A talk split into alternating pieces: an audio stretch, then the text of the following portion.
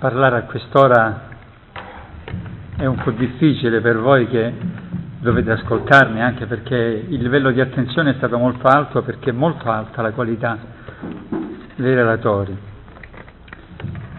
È straordinario come mentre si susseguivano i vari interventi è ritornata più volte la poetessa Cristina Campo, non è stato menzionato mai Corrado Alvaro, ma è come se fosse stato presente, perché proprio alcune espressioni usate dai relatori che mi hanno preceduto incarnano proprio la carne, il sangue, la poetica del nostro conterraneo.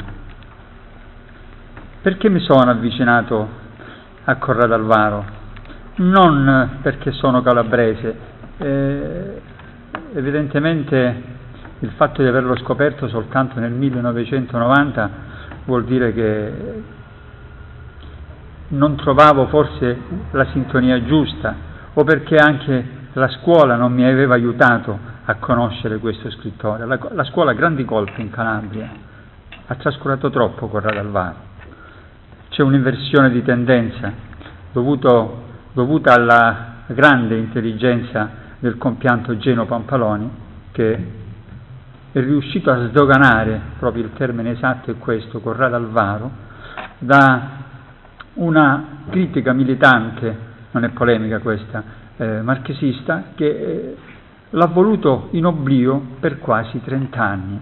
Solo nel 1990, grazie all'opera di Geno Panfaloni, che ripubblica l'opera omnia di Corrado Alvaro in due tomi per Bompiani, Ecco, si incomincia veramente a parlare di questo grande scrittore che non è esagerato definire il più grande narratore del Novecento italiano e cercherò anche di dimostrarvelo.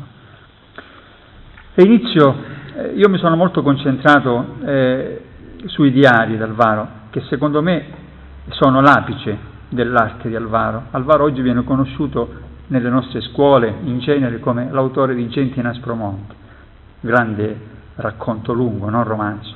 Alvaro non riuscì mai, eh, pur essendo un grande, un grande scrittore, un grande narratore, non riuscì mai a portare un compiuto progetto finale di romanzo, ma invece è un grande narratore, forse il principe dei narratori italiani, secondo Aldo Moria Moraci. E la frase che chiude eh, il diario Quasi una vita, i diari di Alvaro sono due, Quasi una vita e Ultimo diario. Quasi una vita va dal 1927 al 1947, Ultimo diario va dal 1948 al 1956. Alvaro muore l'11 giugno del 56. Scrive all'inizio eh, quella frase che ha dato titolo alla mia relazione, La favola della vita mi interessa ormai più della vita, e chiude proprio questo diario, quasi una vita. All'inizio del diario Alvaro scrive, avevo sempre esitato a fare lo scrittore, mi pareva di non avere niente da dire e conosco la mia poca preparazione morale e di cultura. Sono di una generazione spiritualmente denutrita, ma scrivendo si trova la via, come scavando si trova l'acqua. Annotata appunto in quasi una vita, sintetizza proprio lo sforzo fatto da Alvaro per superare gli inconvenienti di partenza. Povero e meridionale, non era facile in quegli anni inserirsi nella vita nazionale. Egli parte a dieci anni verso il collegio di Mondragone e qui entra in scena la prima grande figura che è determinante nella vita di Alvaro, il padre. Contrariamente a quello che diceva il film, la penultima sequenza, Alvaro traccia un profilo del padre profilo risentito, scritto in occasione della morte del maestro Antonio, avvenuta nel 1941. Alvaro torna per l'ultima volta a San Luca, non tornerà più dopo, andrà a Sant'Agata dopo il fratello Massimo è ancora tuttora sacerdote all'età veneranda di 94 anni e su sollecitazione di un altro grande personaggio che Alvaro incontra sulla sua strada, Don Giuseppe De Luca, scrive un ritratto del padre. Eh, lo scrive eh, dando un titolo, eh, Il viaggio. Il, il, libro si intitola Il viaggio ed è composto da due parti, Memoria e vita, che è appunto il ricordo del padre, una delle cose più belle scritte da Alvaro. Proprio voi riuscite a...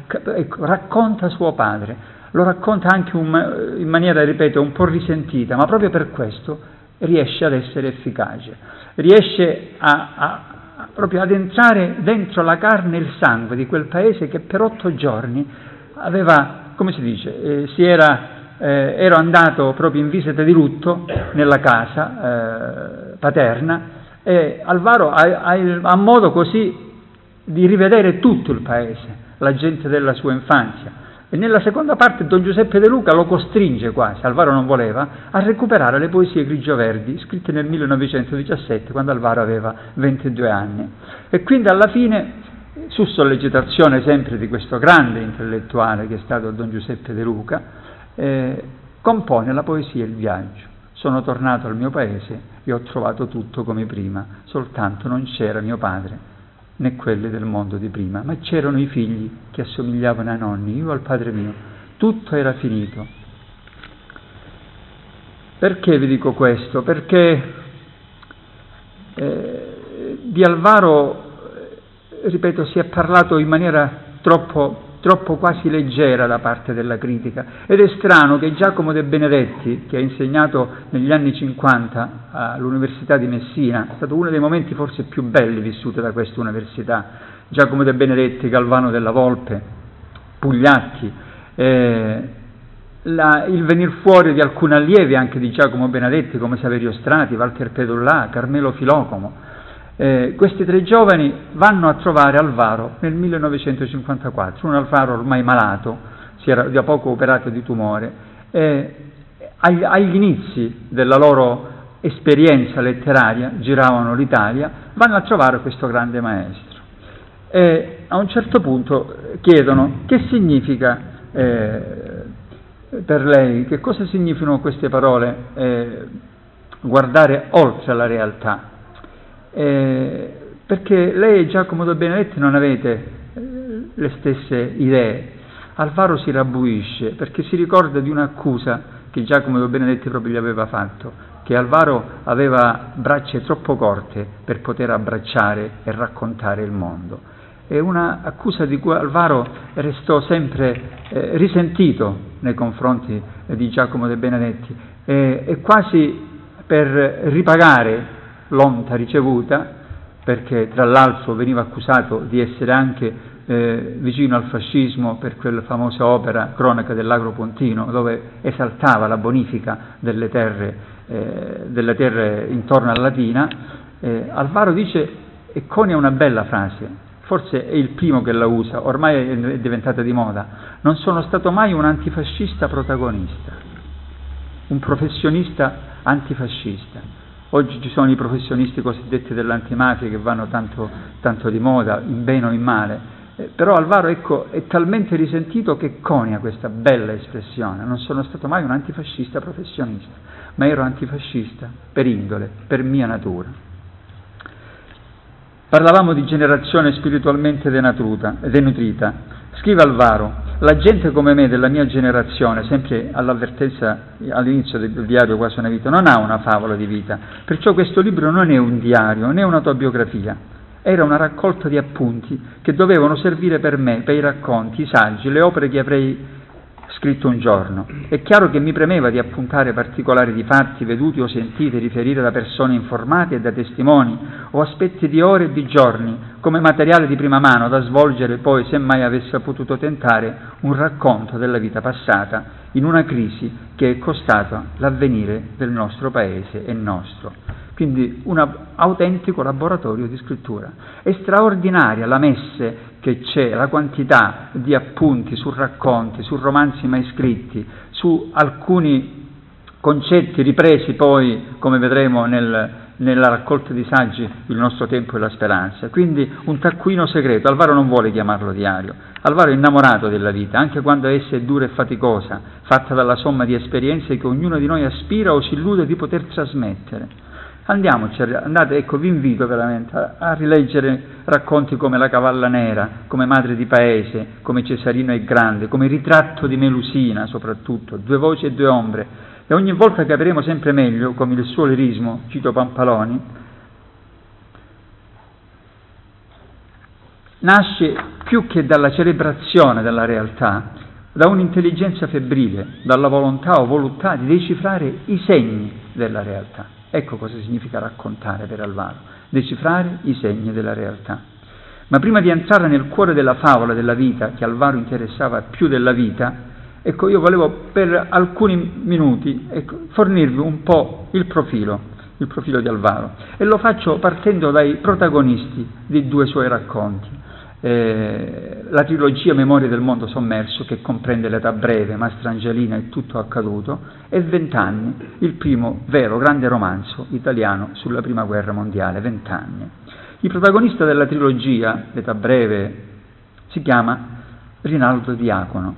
Pro, eh, Rinaldo rappresenta l'uomo laico, l'eroe cavalleresco, che affronta la vita senza paura e nelle lunghe sere d'inverno accanto al focolare impara a fantasticare al punto di credere vero quello che leggeva. Diacono invece è l'uomo di fede, che vuole possedere tutto intero il segreto delle cose e man mano che passavano gli anni si sentiva sempre più vicino al Padre, confuso con lui. Ecco come un nostro conterraneo, Enzo Siciliano, tracciava il profilo di Alvaro.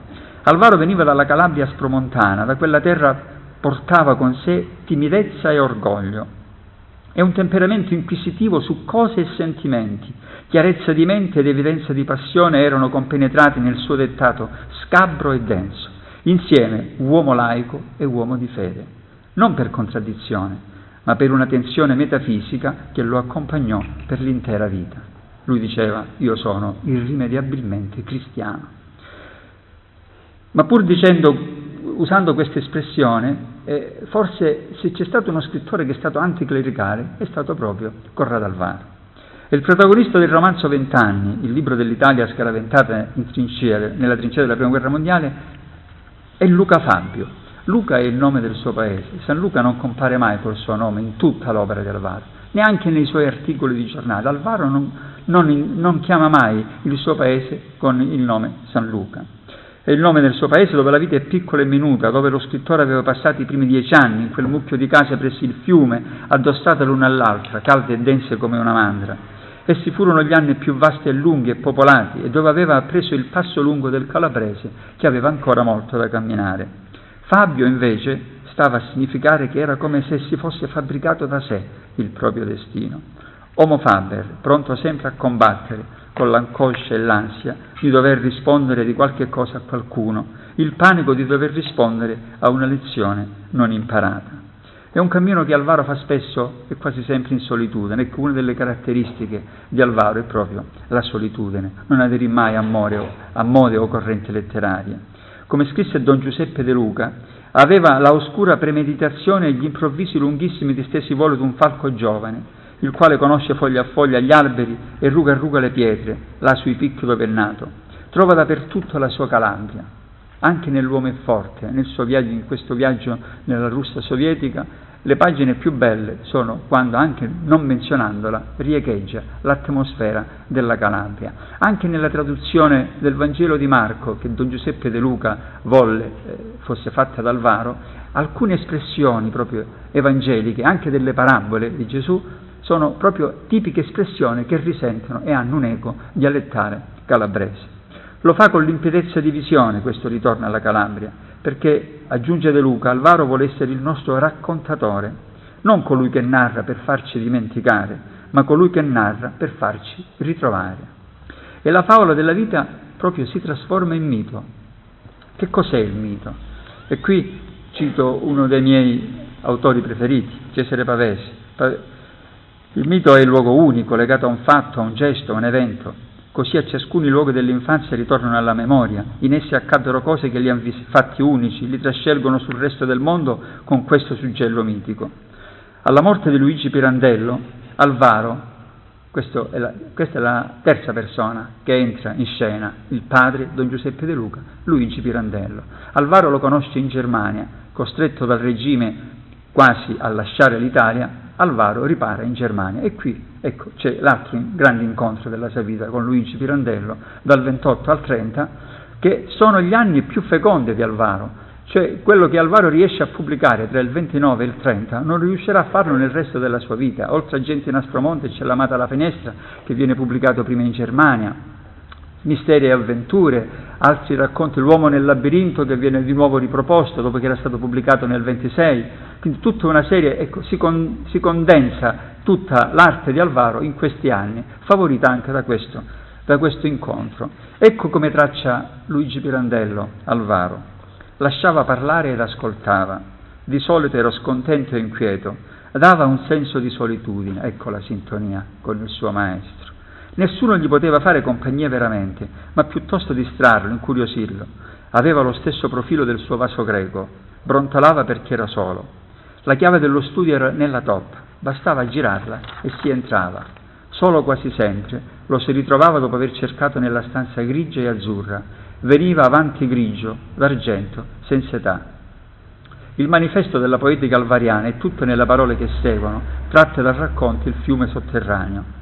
Eccomi cacciato lentamente in un mondo deserto, di là dagli anni e dalla vita. Allora cominciai a ricordare il tempo passato come un mondo perduto e anche quello che vedevo tutti i giorni riconducevo nella luce di un ricordo lontano. Anche questa è una lezione marcatamente pirandelliana. E di, Alvaro, e di Pirandello Alvaro scrive ancora, le esperienze delle prime età restano impresse in modo indelebile nell'animo dell'uomo e si può dire che costituiscono il fondamento su cui si formerà la personalità. Pirandello non dimenticò mai l'infanzia e l'adolescenza passata da Agrigento, vale a dire i personaggi, gli aspetti della vita che egli conobbe per primo. La campagna di Agrigento, i personaggi conosciuti nel primo tempo della sua vita, gli restarono sempre nella mente e nella fantasia, ed egli ne parlava spesso. Era come se avesse una scheda segnaletica e i documenti segreti di una vita. Ecco, la lezione che Alvaro apprende proprio in quasi una vita, anche lui aveva questo taccuino segreto dove aveva una scheda per tanti personaggi che poi riprende. Ed è straordinario come questi due scrittori insieme in Germania riescono profeticamente ad anticipare quello che sarà il disastro del Novecento, del secolo breve. Confida Pirandello ad Alvaro, preferisco la Germania di ieri a quella di oggi, questo lo scrive nel 29 Leggo pochi dei loro libri e del nuovo romanticismo che stanno creando sulla guerra, ma la vita oggi ha troppo poco valore per i tedeschi. Vita e morte sono due grandi cardini del pensiero degli uomini e qui hanno soltanto un valore transitorio. Alvaro quasi fa da eco e chiede alla signora eh, che aveva affittato la stanza, vede una, una chiesa in lontananza senza croce e dice che cos'è quel tempio? qui vicino, con la cupola senza croce, un po' affumicata. La signora dice è il forno crematorio, 1929. E quella, dico, è la catasta di legna per bruciare? Sì, per bruciare le persone, i morti.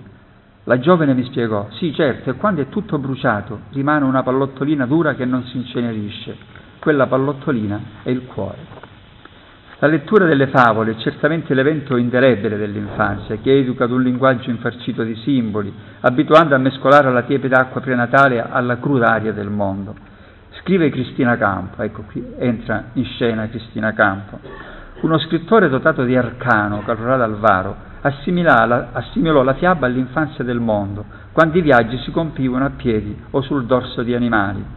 Come erano gli anzi, boschi, monti sotterranei, se non luoghi intravisti in faticosi cammini? Il mezzo ingigantiva il paesaggio, creava una conoscenza più stretta e insieme più misteriosa con le cose, e gli stessi animali che ci portavano aumentavano il mistero con le loro improvvise paure, la loro ripugnanza a proseguire, la loro attrazione verso certe strade e certi luoghi, gli improvvisi galoppi e le impennate. Allora la strada si animava di remote presenze, di orrori, di timori, di liete liberazioni.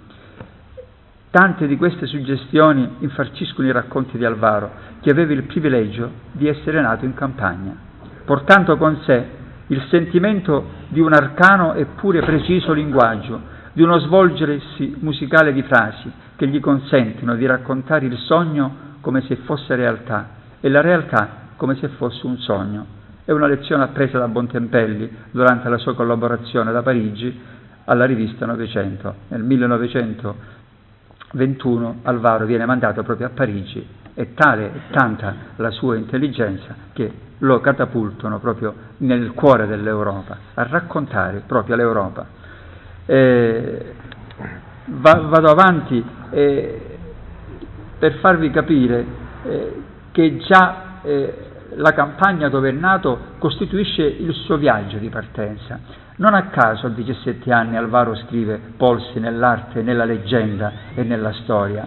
eh, prima di partire per, per Mondragone va eh, quasi come un rito propiziatorio per mettersi sotto le ali eh, benigne della Madonna dei Monti e compra alla festa un organetto, una, un'armonica che porta con sé e che poi questa armonica costituirà uno degli episodi più belli perché litiga con i compagni e questa armonica viene rubata. Alvaro si inviperisce a tal punto che fa a pugni con questo compagno perché era quasi per lui come staccarsi dalla sua terra se avesse perso que, questa, questa, armonica. E camminavo solo avanti per possi, così inizia Alvaro questo, questo, breve saggio scritto a 17 anni. Dietro di me la tenace zampa del cavallo tormentava la terra bigia. Io vedevo più in là del reale, vedevo quel che fu, non quel che è. Quelle piccole case sembrano pochi alveari. Credevo di essere lì uno degli splendidi sogni della fantasia. Forse quelli sono asili aperti alle rondine di passaggio, alle acque ferite. In verità, se ciò è un simbolo, è così.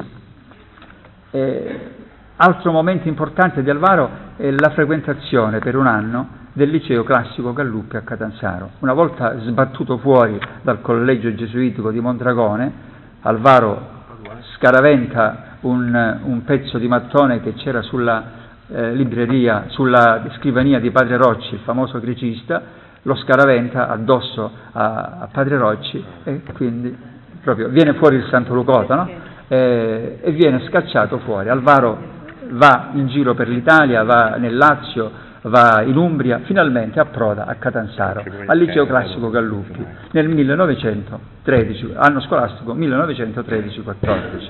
È stato bello l'aver fatto un seminario proprio a novembre con questi ragazzi del liceo classico Galluppi, perché abbiamo ritrovato proprio la, la pagella di Alvaro. Alvaro aveva nove in italiano scritto, scritto quando nove insomma non è il 9 di oggi, il 9 del 1913 non era facile averlo. Eh, perché è importante questa esperienza catanzarese? Intanto tutta l'esperienza viene trasfusa quasi in un mosaico autobiografico in Mastrangelina, un romanzo al quale Alvaro dedicò quasi cinque anni, dal 1947 al 1952 si dedica a Mastrangelina, dove c'è tutta la vicenda autobiografica dell'anno passato a Catanzaro. Ma perché è importante? Perché lì c'era una ricca biblioteca guidata da De Nobili, il famoso De Nobili, bibliotecario di Catanzaro, che poi diventa il raccontatore della vicenda di questo studente che da San Luca arriva a Catanzaro. Ecco come si snoda eh, Alvaro va a, a, trovarlo una volta affermato scrittore, va a trovarlo e dice perché non raccontate la storia di quegli anni? E il bibliotecario si mette a raccontare in Mestrangelina la vicenda di quegli anni. È importante appunto perché Alvaro entra anche eh, fisicamente con eh, i grandi autori europei, addirittura tiene una conferenza sulla Pisanella di D'Annunzio, che allora era scritta in francese, e lui riesce al circolo dei nobili della cultura del tempo a Catanzaro a tenere questa conferenza. Poi chiaramente eh, testa calda, guida la rivolta eh, degli studenti che volevano ad ogni costo l'intervento dell'Italia in guerra, viene arrestato per una notte, ma Alvaro abbandona gli studi, abbandona Catanzaro una volta promosso in secondo liceo, non frequenta la terza liceo, parte volontario per la guerra, la prima guerra mondiale. E il, il, il, tempo purtroppo, il, tempo purtroppo sta stringendo, è già sfuggito. E comunque ecco, volevo ancora darvi, darvi, darvi un ultimo flash. Eh, quello che maggiormente colpisce in questo nostro scrittore dall'intelligenza fuori dell'ordinario è il segreto convincimento di fronte a una civiltà che si corrompe e sprofonda sempre più in labirinti angoscianti, che la vera vita era quella del suo paese, quei dieci anni iniziali dove fra realtà e poesia non c'era differenza. Come scrisse sul Corriere Guido Piovene, recensendo nel 1942 i racconti di Alvaro, Incontri d'amore, Alvaro produce non tanto questo o quel libro, ma tutta la propria opera, pagina su pagina, fantasia su fantasia, le novelle come i romanzi, i saggi come le novelle, indistinguibili come tanti pezzi tagliati da un'unica grande prosa, che egli usa un pezzo ogni giorno. Essendo nella città dello stretto, mi piace chiudere questa conversazione riproponendovi qualche lampo narrativo di quelle indimenticabili pagine dedicate ad Alvaro alle donne di Bagnara e che tanto incantarono Cristina Campo.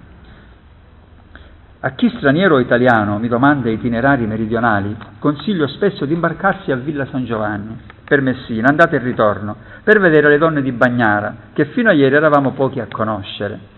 Aspettarle, ad aspettarla affacciata al treno, come ci si affaccia a vedere il Battistero e la Torre di Pisa dal treno in corsa. Andate a vederla al traghetto tra Reggio e Messina. È bello il distacco, solenne, come piena di un'eco solitaria la montagna dell'Aspromonte la Calabria romita dove potrebbe apparire sempre un profeta di Cristo, mentre andate in un'isola dove potrebbe apparire Dionisio, senza stupire. Ma tenete gli occhi ben aperti e guardate le donne di Bagnara, che escono da tutte le parti, dai posti di ponte con le loro ceste e i loro sacchi vuoti sul capo, e poi al ritorno cariche della piccola merce che trafficheranno. Per chi è nato in quell'estrema punta della Calabria, a vedere queste donne si rinnova tutto il mondo dei ricordi, della madre, della sorella, della bambina con cui abbiamo giocato nell'infanzia, delle comari, delle amiche di casa, della donna di fatica e pellegrina da paese a paese col sacco vuoto ripiegato sulla testa alla partenza, col sacco pieno al ritorno fino a cento chili. Ho perfino ritegno di guardarle, sedute sul marciapiede della stazione, le braccia attorno alle ginocchia e le mani congiunte che è il loro atteggiamento di riposo, un lembo dello scialletto attorno alla parte inferiore del viso e alla bocca, Esse sorridono e mostrano lo scrigno dei loro denti ai bambini e all'amato. Un sorriso per loro significa qualcosa, non un gesto di loro è senza significato. Ecco, la favola della vita, dal varo sempre inseguita e cercata, è tutta qui, nella carne e nel sangue della sua terra. Queste donne di Bagnara, questa terra, la nostra terra, che continuiamo ostinati a sentirla, come dice padre Giancarlo Bregantini, ancora a sentirla amante e non sposa, la lezione del Varo deve veramente aiutarci a dare un volto nuovo a questa nostra terra, perché ogni uomo è responsabile del suo tempo. Grazie.